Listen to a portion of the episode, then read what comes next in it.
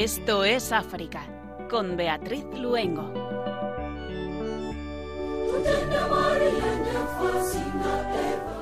Muy buenas tardes a nuestros queridos oyentes. Cuando son las 8 de la tarde, las 7 en las Islas Canarias, les pedimos que se queden con nosotros y nos acompañen en este viaje que de la mano de María y a través de las ondas nos lleva al continente africano. Un continente al que muy especialmente en este mes de junio ponemos en el Sagrado Corazón de Jesús, de la mano de María al corazón de Jesús. Les saludamos Mónica Martínez en el control de sonido y Beatriz Luengo quien les habla.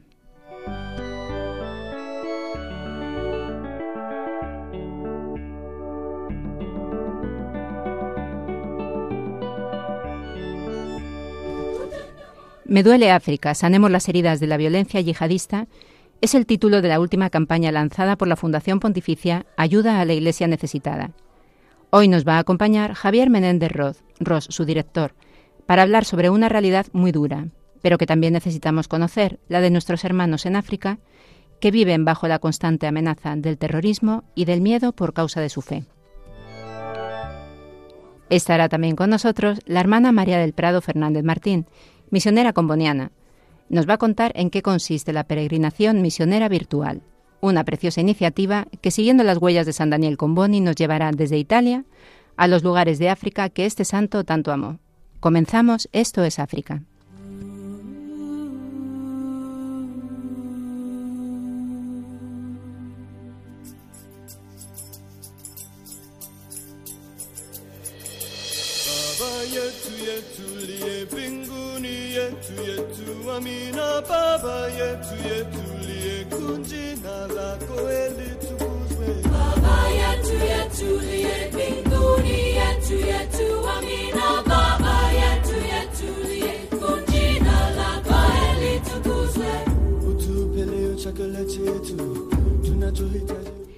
Burkina Faso. Ataque armado deja más de 100 muertos. Los católicos llaman a la oración.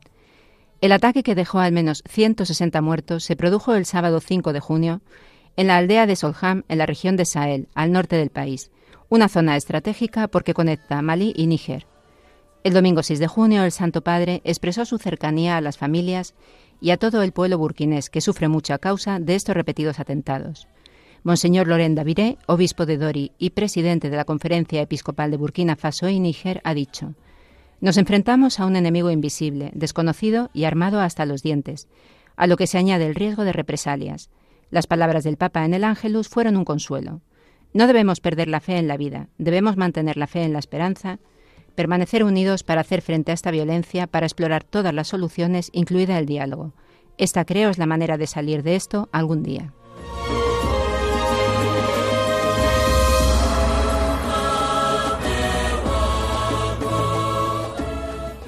Egipto, cristianos y musulmanes peregrinan al monasterio de Jabal al-Tahir para celebrar el nacimiento de la Virgen María. Respetando las disposiciones vigentes para el COVID-19, un gran número de egipcios, tanto cristianos coptos como musulmanes, han podido llegar a este monasterio mariano en la diócesis copta ortodoxa de Samalud para participar en la semana de fiestas y celebraciones en memoria del nacimiento de la Virgen. Esta iglesia fue fundada hacia el año 328 por la reina Helena, madre del emperador Constantino, y es uno de los santuarios más populares de los cristianos coptos. Es también una de las paradas de la ruta de la Sagrada Familia, itinerario que une los lugares por los que pasaron, según tradiciones milenarias, Jesús, María y José durante su estancia en Egipto.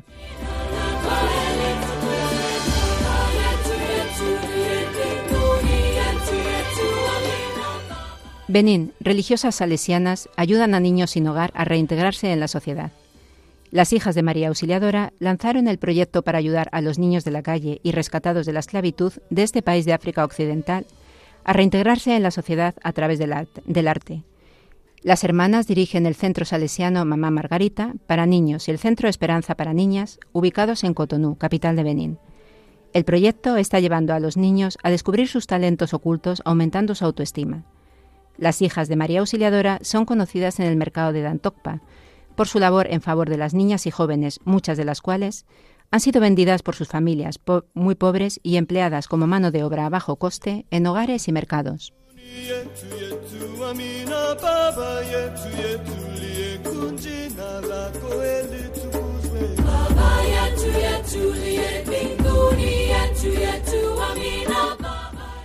República Democrática del Congo. Oraciones para rezar por la ciudad amenazada por el volcán y los grupos armados. El rector del seminario San Juan Pablo II de Buimba, en Goma, padre Arsène Masumbuco, indicó que la población de esta ciudad sufre entre el peligro de una segunda erupción del volcán en Giragongo y la posibilidad de sufrir asaltos por grupos armados.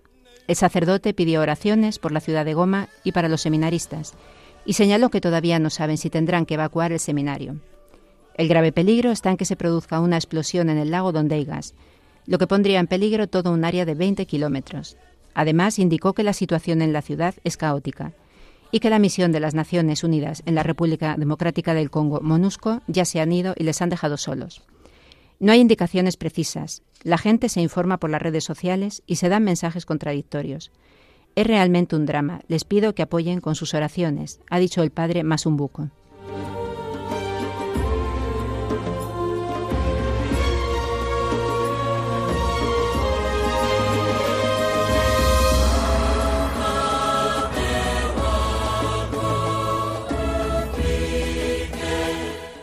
Mozambique, las mujeres y los niños los más afectados por la violencia yihadista. Las mujeres y los niños son los grupos más afectados por la violencia y las consecuencias del desplazamiento en la provincia de Cabo Delgado, en el norte de Mozambique, donde desde 2017 más de 700.000 personas se han visto obligadas a abandonar sus hogares.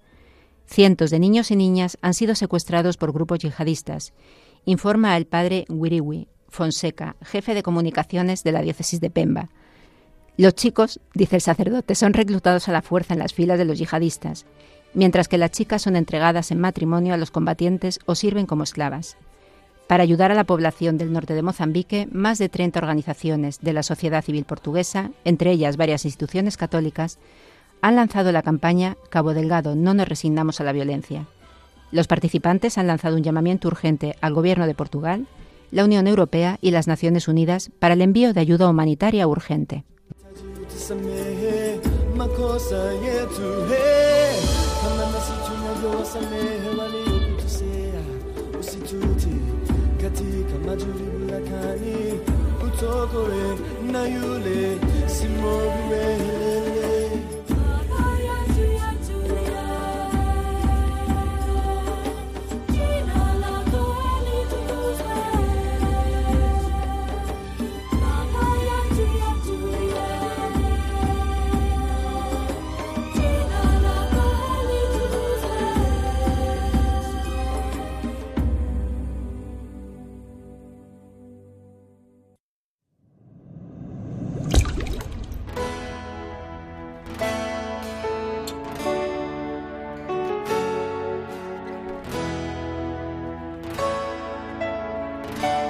Tu m'as ébloui par tes mélodies. Tu m'entoures d'un chant d'amour, chant de délivrance devant mes ennemis. Toutes mes craintes s'enfuient. Je ne suis plus esclave de la peur. Je suis enfant de Dieu.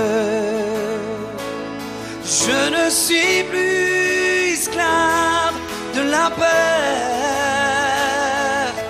Je suis enfant de Dieu.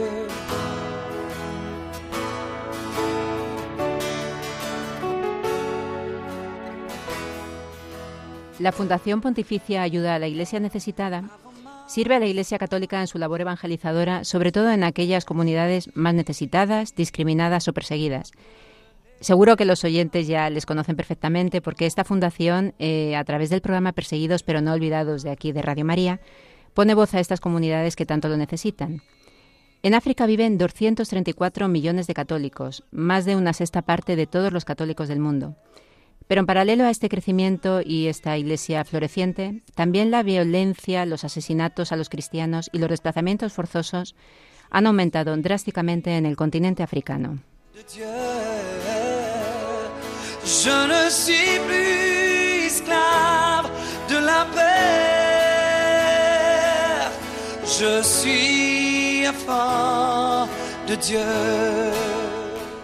Pero ¿por qué se ha producido este aumento? ¿Cuál es el mapa de la Iglesia perseguida en África? Para hablar sobre todos estos temas, tenemos hoy con nosotros en el programa a Javier Menéndez Ross, director de ayuda a la Iglesia necesitada. Muy buenas tardes, Javier. Muy buenas tardes. Estamos encantados de tenerte en Esto es África y bueno, ya sabemos que estáis aquí en Radio María todos los jueves por la mañana, pero, pero bueno, un gusto poderte tener en el programa. Sí, no, encantados de, poder hablar del dolor que sentimos por África y que nos gustaría transmitir. Según el informe de Libertad Religiosa en el Mundo 2021 que habéis presentado recientemente, la población mundial sufre cada vez más violaciones a su derecho a la libertad religiosa, pero en concreto el continente africano es uno de los lugares donde se vive con preocupación este aumento, ¿no? de este gran aumento de la persecución. ¿Nos puedes, por favor, dibujar cómo es el mapa africano de persecución a los cristianos?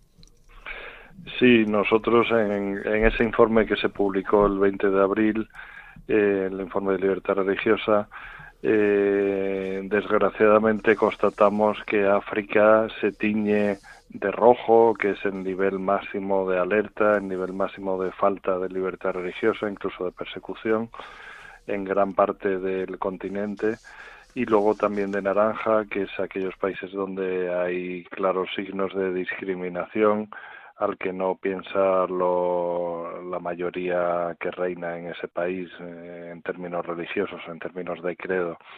Eh, en rojo tenemos países en el norte como Libia, como Mali, Níger, Chad, en el centro de África, Nigeria, por supuesto, que sigue siendo el país más letal para los cristianos en todo el mundo, con casi entre 2.000 y 3.000 muertes al año en, en los últimos años. Camerún, que ha empeorado muchísimo. La República Democrática del Congo, también un país azotado por la violencia yihadista. Eritrea, Somalia y desgraciadamente más al sur en concreto al suroeste, Mozambique, eh, perdón, al sureste, Mozambique, país eh, católico que no había tenido grandes problemas hasta ahora y que, y que se ha visto sometido a una violencia terrible. Entonces el, panorama pues eh, es muy dramático porque nada menos que el 46% de los países de África eh, tienen falta de libertad religiosa perdón, el 42% y, y por eso es muy llamativo este, este teñir de rojo y de naranja en gran parte del continente africano. Eh, me imagino que habrá múltiples motivos por los que se ha producido este aumento de, de la persecución a los cristianos en África, pero ¿cuáles consideráis que son los más importantes, los que marcan esa diferencia, ¿no? de que haya habido ese aumento? Bueno, este es un movimiento que lleva años, o sea, no, no es algo que de repente en 2020 o 2021 se haya producido de golpe, lleva años trabajándose.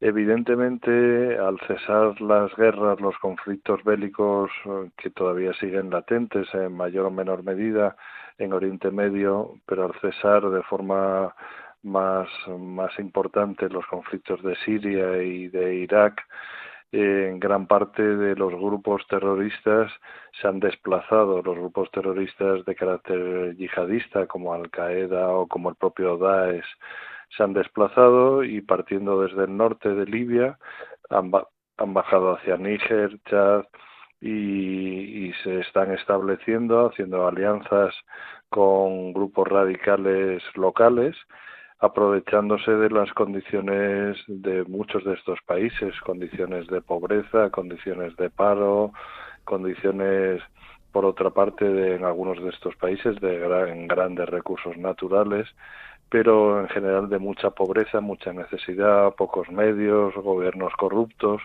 Entonces todo esto lleva años haciendo que estos grupos se vayan estableciendo y vayan imponiendo lo que es su, su norma de, de vida y de comportamiento, que es el terror, la imposición de su ideología radical, incluso a los propios musulmanes que se oponen a esta violencia, y eso es muy llamativo, porque también asesinan a los musulmanes que se les oponen.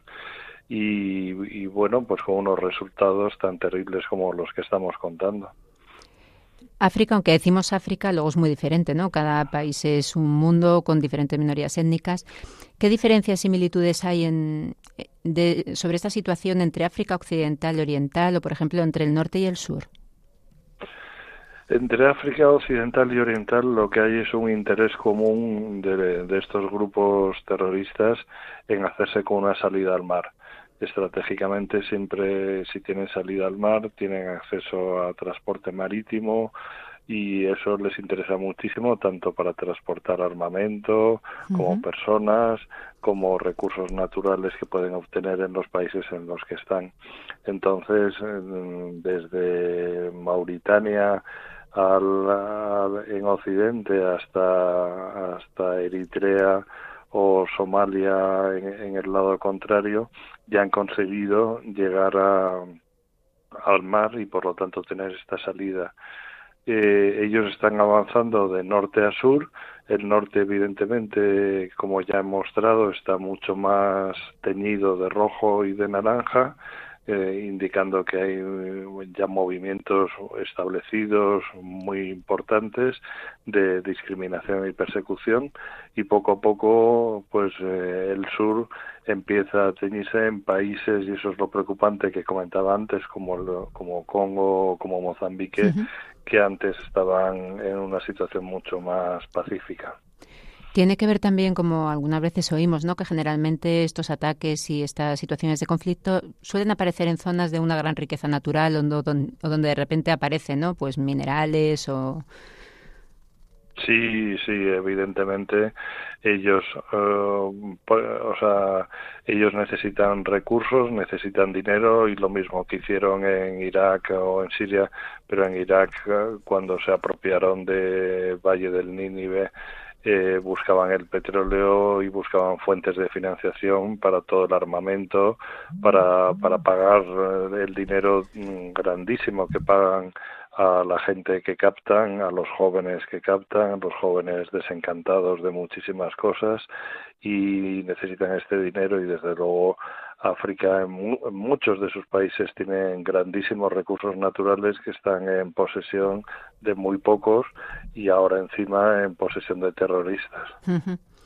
¿Qué efectos tiene sobre la población esta constante amenaza y el miedo a ser perseguidos? Y especialmente cómo afecta a mujeres y a niños, porque además estamos hablando de zonas que ya llevan añadida otra problemática como puede ser la falta de recursos sanitarios, incluso a veces de alimentación.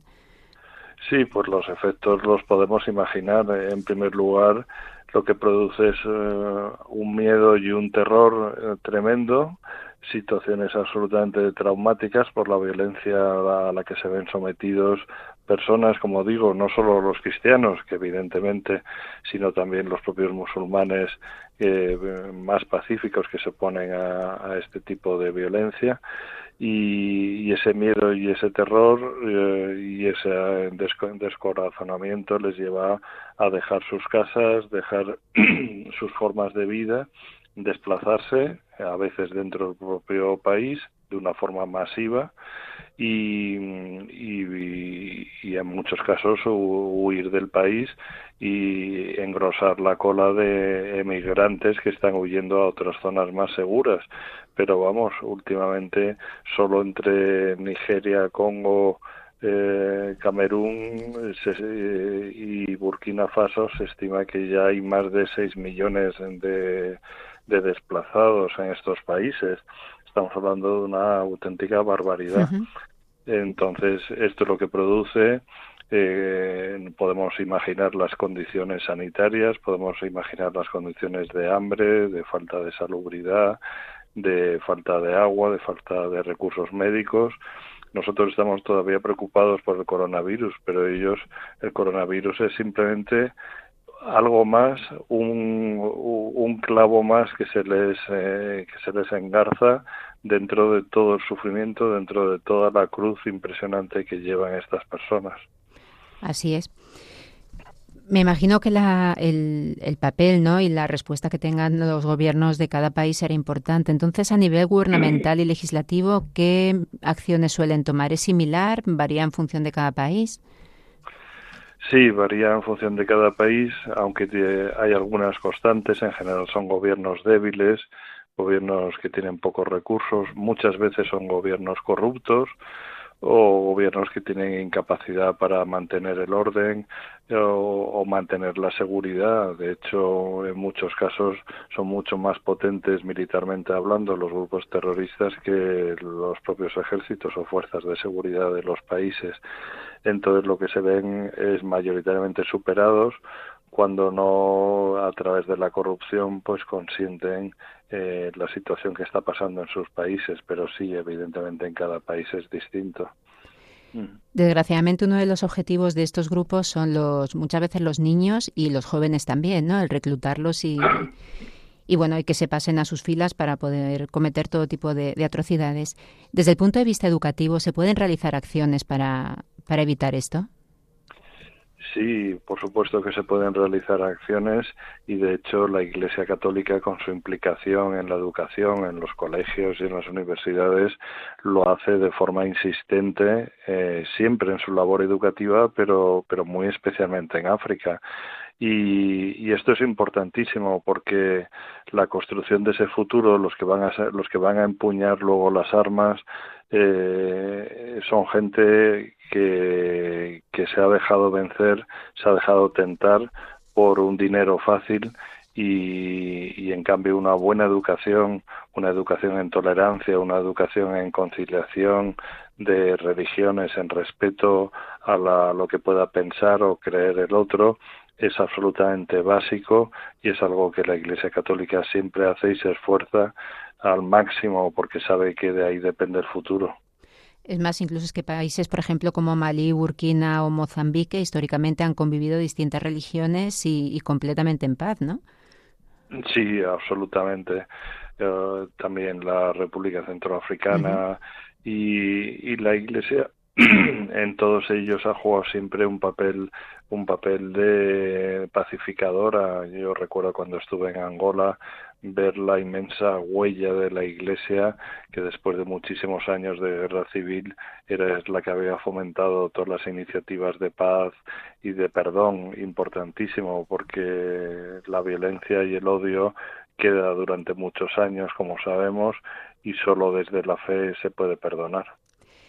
Y eso desde el punto de vista educativo, pero ya a otros niveles, desde el punto de vista social o desde el punto de vista más, sí, más de la, de la comunidad religiosa, ¿no? ¿Qué papel piensas que tiene la Iglesia? Porque nuestra Iglesia es sobre todo madre, ¿no? ¿Y qué papel crees que puede tener en los procesos de paz? O que está teniendo, de hecho, en muchos de ellos.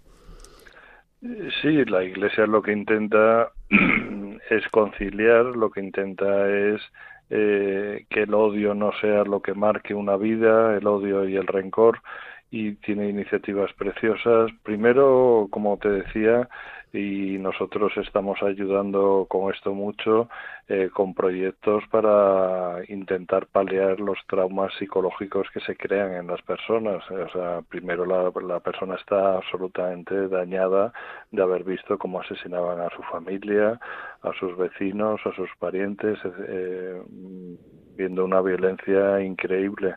Eh, una vez que se consigue sanar esto, pues intentar lo que decía, los procesos de perdón, de reconciliación, son fundamentales y la Iglesia los, los patrocina, los promueve y ayuda muchísimo en este sentido.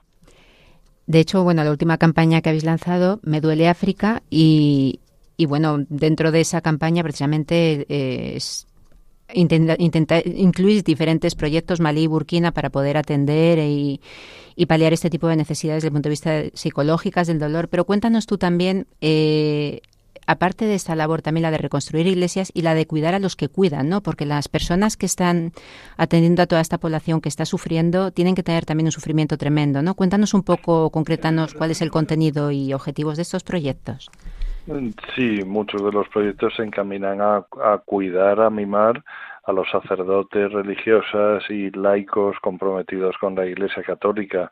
Los sacerdotes porque en primer lugar también están siendo asesinados, están siendo amenazados, son los pastores los que tienen la responsabilidad de, de su pueblo, de su parroquia, de sus feligreses y son los primeros que necesitan muchísimo apoyo y en este sentido tanto a seminaristas como a sacerdotes tenemos proyectos de ayuda y de sostenimiento porque no tienen han perdido las colectas de la misa que era una de las pocas fuentes de ingresos que tenían y es fundamental mantenerles porque si se va el sacerdote se va la comunidad, la comunidad se dispersa.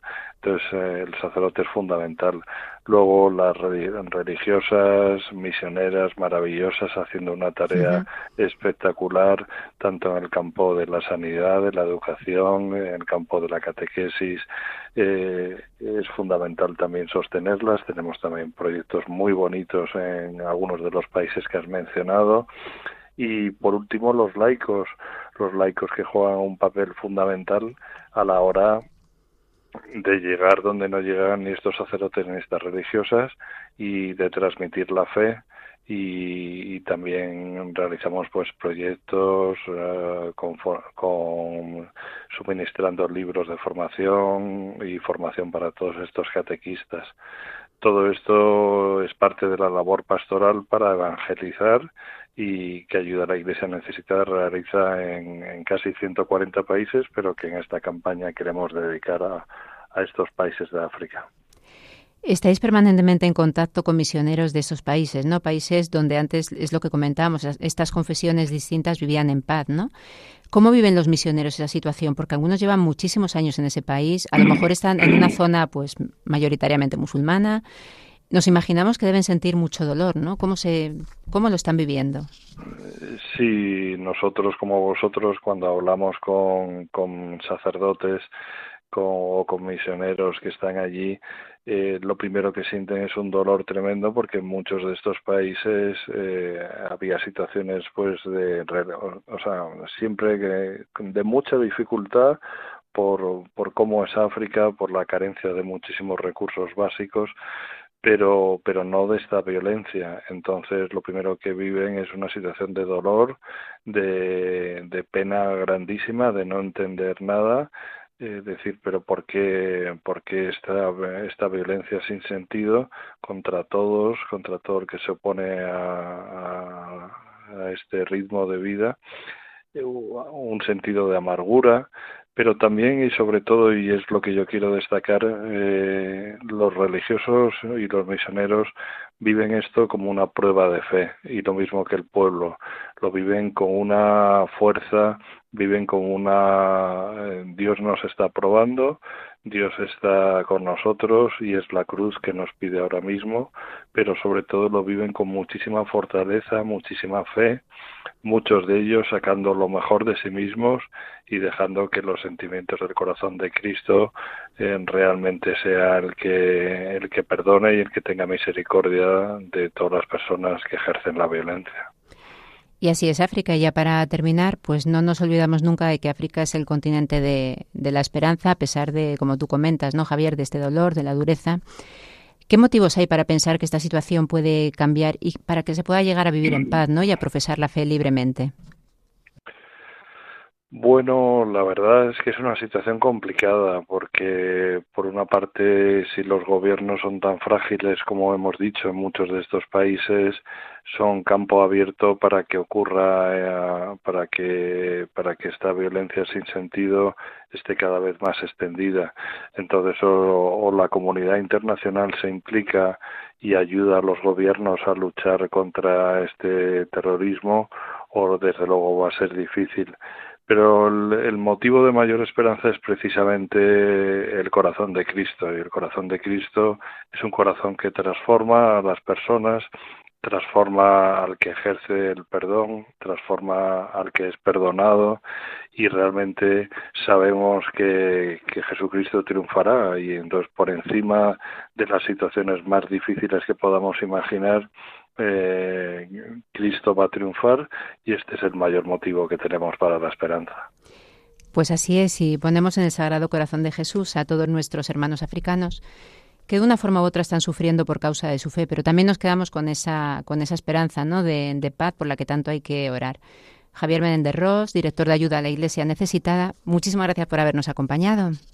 Gracias a vosotros por haceros eco de toda esta situación. Gracias, un saludo. Adiós.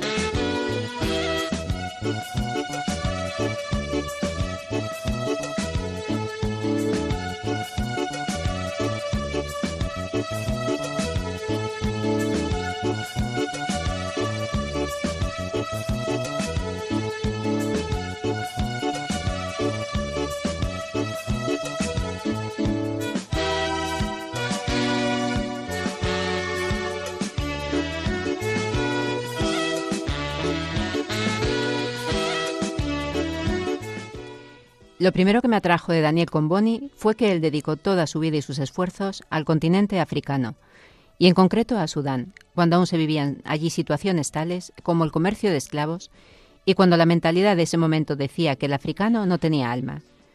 La idea de Comboni de salvar África con África, que fue también su método misionero, me parecieron muy actuales y muy potentes. En el fondo es evangelio, creer en las personas, apoyarlas.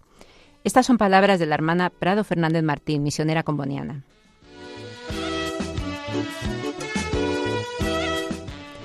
Llegó a la República Centroafricana con 26 años, estuvo 14 años en el Chad, un periodo de tres años en Italia con las hermanas mayores de la congregación y seis años en República Democrática del Congo. Las misioneras combonianas son itinerantes, como ellas dicen, están siempre en movimiento. Quizá por eso, y para poder compartir el amor de, Daniel Comboni, su fundador, por Cristo y por África, han lanzado una iniciativa preciosa, una peregrinación misionera virtual. Muy buenas tardes, hermana Prado. Hola, buenas tardes. Bueno, nos gustaría que nos hablaras sobre la vocación de las misioneras y misioneros combonianos tan ligados a la figura de San Daniel Comboni y su amor por África.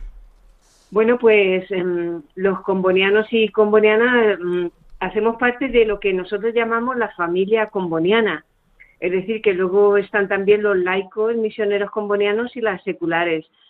Pero bueno, fundados así por Comboni, fueron primero los combonianos y cuatro años más tarde, en, eh, en 1872, nos fundó a nosotras. Y, y la idea era esa, de de trabajar en África, que en aquel momento era el continente más abandonado y lo que parecía mm, que, se vivía peor. Y de ahí luego nos hemos ido extendiendo a otros continentes, pero siempre queda nosotros ese, ese deseo, digamos, de continuar la misión en África, de estar allí, sí. Hermana, nos gustaría saber cómo surge la idea de preparar esta peregrinación misionera virtual y también un poco cómo entendéis vosotros eh, el término peregrinación, ¿no? Porque también hay muchas formas de entenderlo. Pues mira, esta iniciativa surgió el año pasado en el mes de octubre. Eh, el 10 de octubre para nosotros es la fiesta importante. Murió con Bonnie y es cuando se celebra su fiesta y, y bueno, cuando le hicieron santo y demás. Y entonces, mm, bueno, pues em, algunas de las jóvenes tuvieron esta idea de decir, bueno, ¿qué vamos a hacer? Que no sea siempre lo, mismo, ¿no? Y surgió esta idea basándose eh, en un tipo de peregrinación que ya se hace aquí en la, diócesis de La Rioja. Entonces hablaron con los de La Rioja, pidieron permisos, colaboraron con ellos y tal, Y así surgió esta idea de peregrinación, que no es física porque no vamos a ningún lugar físico, sino que es virtual, pero bueno, surgió el año pasado de este modo. Cuéntanos quiénes pueden participar en esta peregrinación, porque si no hay que ir físicamente a ningún sitio, seguro que está abierta mucha más gente, ¿no? Claro, al ser eh, virtual, pues es que cualquier persona se puede mm, se puede unir a esta a esta peregrinación, o sea, de cualquier edad, cualquier edad, mm, cualquier eh, condición social, lo que quieras. Pero aparte, no solamente aquí en España, al estar en la web, pues cualquier persona desde cualquier eh, continente se puede conectar si entiendes el español, porque la peregrinación está en español, es verdad. Seguramente se traducirá luego a otras lenguas, pero por el momento está en español. Entonces, cualquier persona que esté interesada y que, que esté un poco motivada por la misión y que tenga esa curiosidad de, bueno, de quién son esta gente, los combonianos y demás, se puede conectar. La vida de San Daniel Comboni es apasionante, ¿no? Eh, como santo y casi como viajero, porque cuando él se acercó a África realmente eran unas condiciones dificilísimas, ¿no? Cuando los combonianos empezasteis a, acercaros allí. Ese itinerario un poco cuéntanos cómo es, porque San Daniel Comboni nació en Italia y desde ahí qué es lo que qué es lo que hacemos, porque está muy ligado a su vida. Claro, o sea, la peregrinación lo que intenta es hacernos un poco entender por dónde pasó él y, las etapas o los caminos, los eventos que le marcaron más. Entonces, la peregrinación tiene siete etapas. Empieza en Limones Ugarda, que es el pueblo en el que él nació, que es hoy día es un pueblo muy turístico, muy conocido en la parte de, de Brescia, en el norte de Italia, pero en su momento era un pueblo pues muy pobre, ¿no?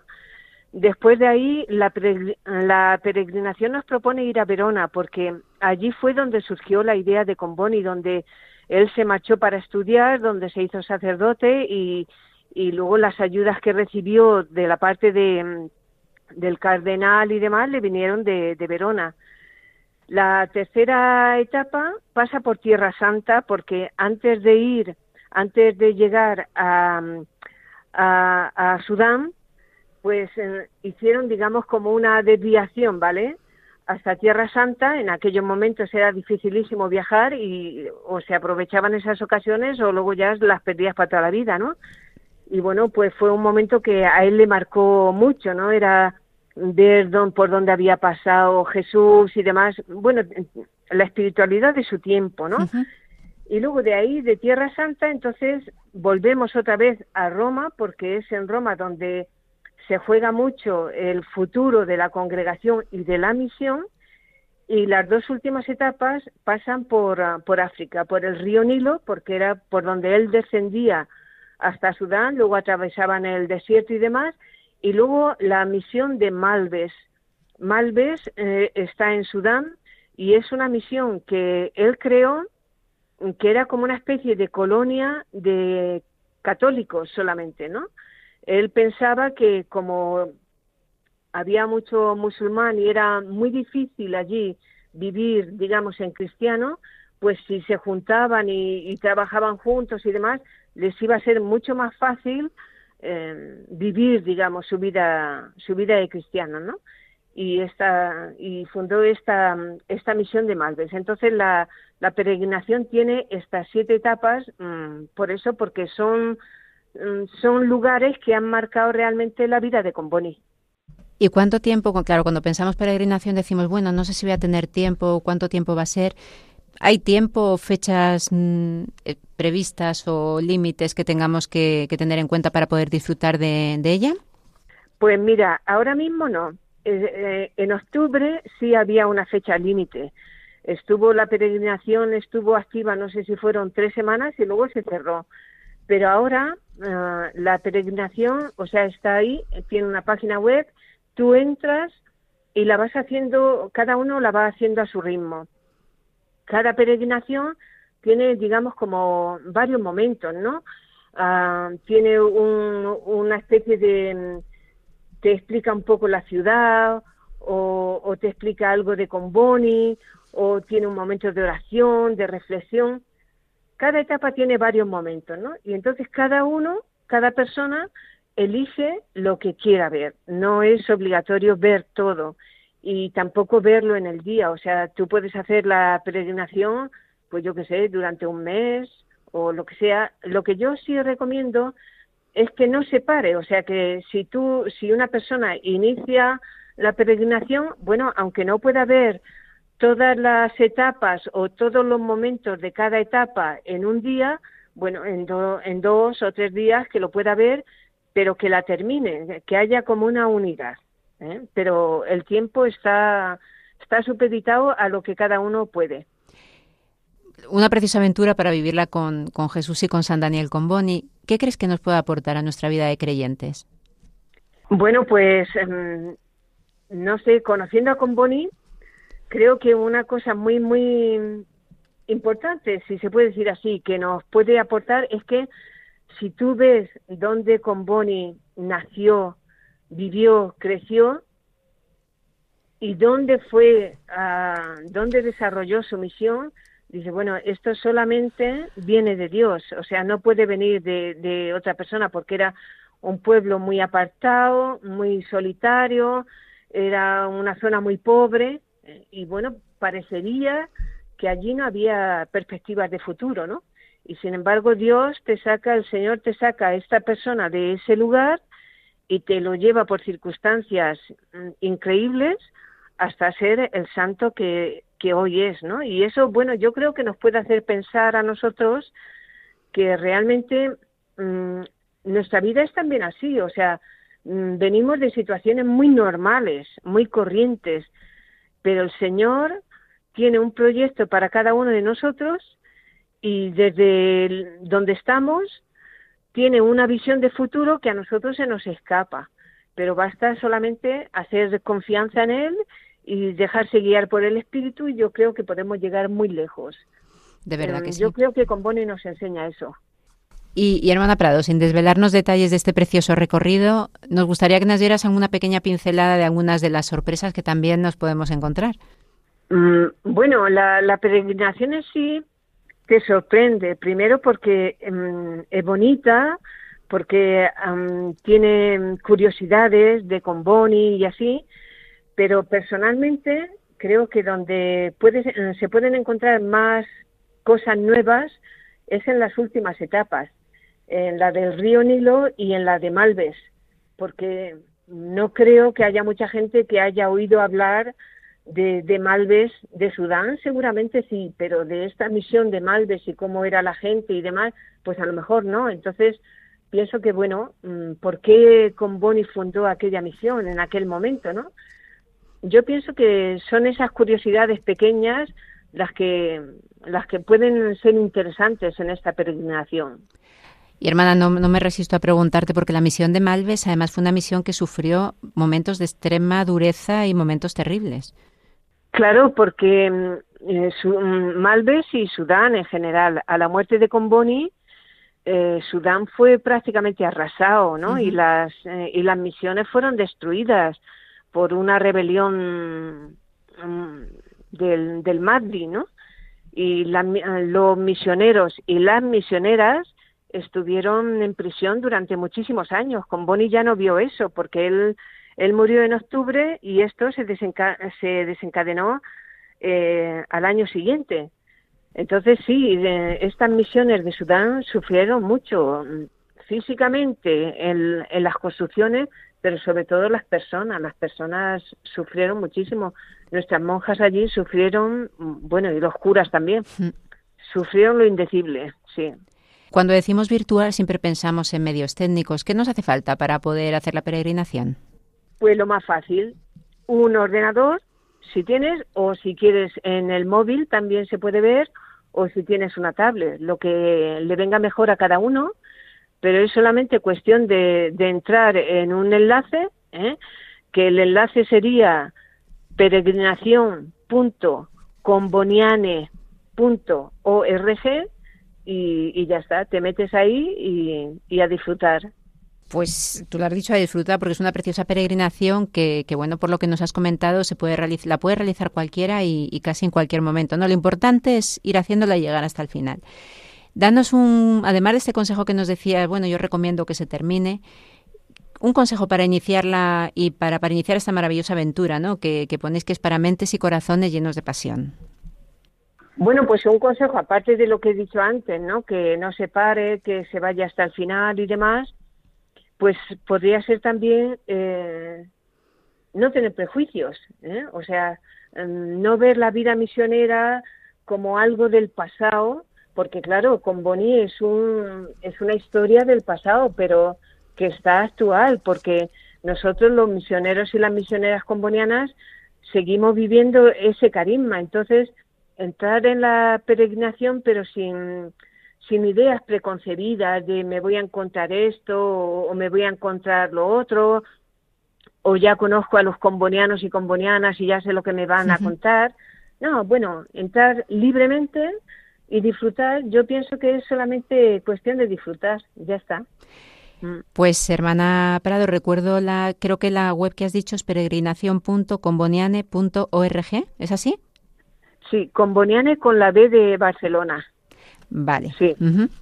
Pues para nuestros oyentes que, que bueno, pues que les apetezca hacerlas y se animen y, bueno, como dice la, la, hermana Prado, ¿no? África siempre sorprende, así que uno cuando, cuando se adentra un poco en África hay que ir con la, con la mente bien abierta, ¿no?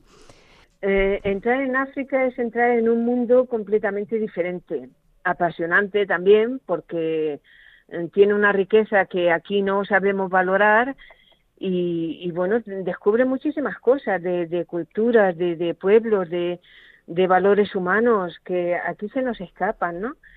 Entonces pienso que mm, no solamente en África, ¿no? En otros sitios también, pero bueno, nosotros como estamos allí, sobre todo en África, pues es de lo que hablamos, ¿no? Así es. Mm. Hermana Prado Fernández, misionera comboniana, muchísimas gracias por haber estado con nosotros y también por invitarnos y compartir esta peregrinación misionera virtual. Y ahora con el verano que siempre tenemos más tiempo libre, pues animamos a nuestros oyentes a, disfrutarla, pero también como un tiempo de meditación. Bueno, hermana Prado, muchísimas gracias. Un gusto haberte tenido con nosotros como siempre. Muy bien. Pues muchísimas gracias a vosotros por la invitación. Un abrazo.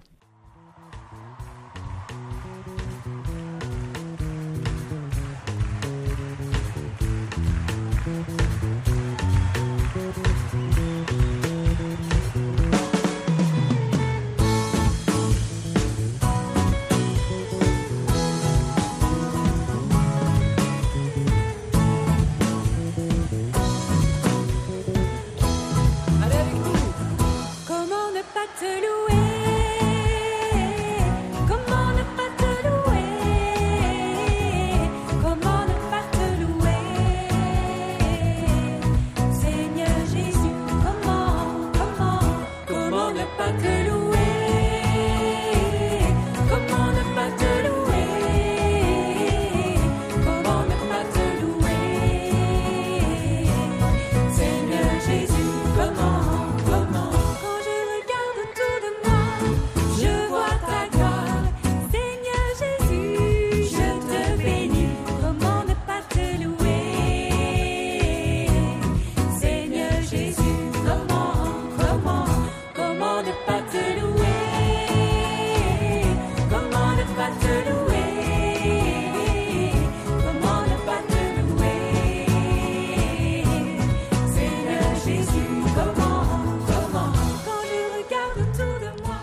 La situación de las comunidades cristianas que viven cualquier forma de persecución en África por causa de su fe ha sido uno de los contenidos de nuestro programa de hoy. ¿Cuáles son los países donde esta persecución es mayor?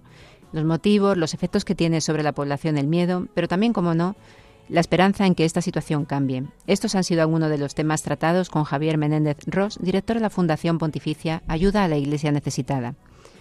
Una peregrinación virtual misionera, iniciativa de las misioneras combonianas, nos ha llevado por la ruta y los lugares donde vivió San Daniel Comboni, desde Italia a Sudán. Nos lo ha contado la hermana Prado Fernández Martín, misionera comboniana.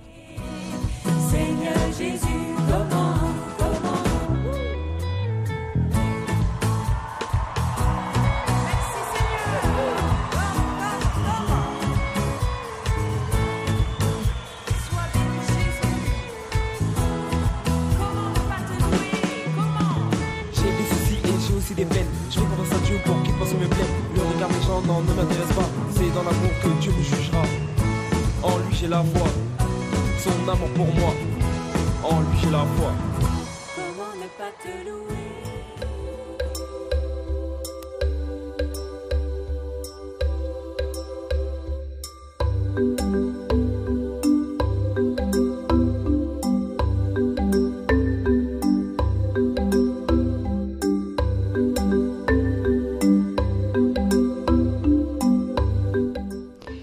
Llegamos al final del programa. Damos las gracias de corazón a Javier Menéndez Rossi y a la hermana Prado Fernández Martín por habernos acompañado. A nuestros oyentes que en estos momentos están escuchando Radio María, les damos las gracias por haber estado este rato con nosotros y les invitamos a que no se vayan y continúen escuchando nuestra programación. Por supuesto, muchas gracias a Mónica Martínez, que hoy ha estado con nosotros en el control de sonido. Nos despedimos con un precioso canto a María en lengua Igbo que nos llega desde Nigeria y pidiendo a la Virgen que les guarde y acompañe siempre. Nos despedimos, si Dios quiere, hasta dentro de 15 días, en que volveremos a estar con ustedes.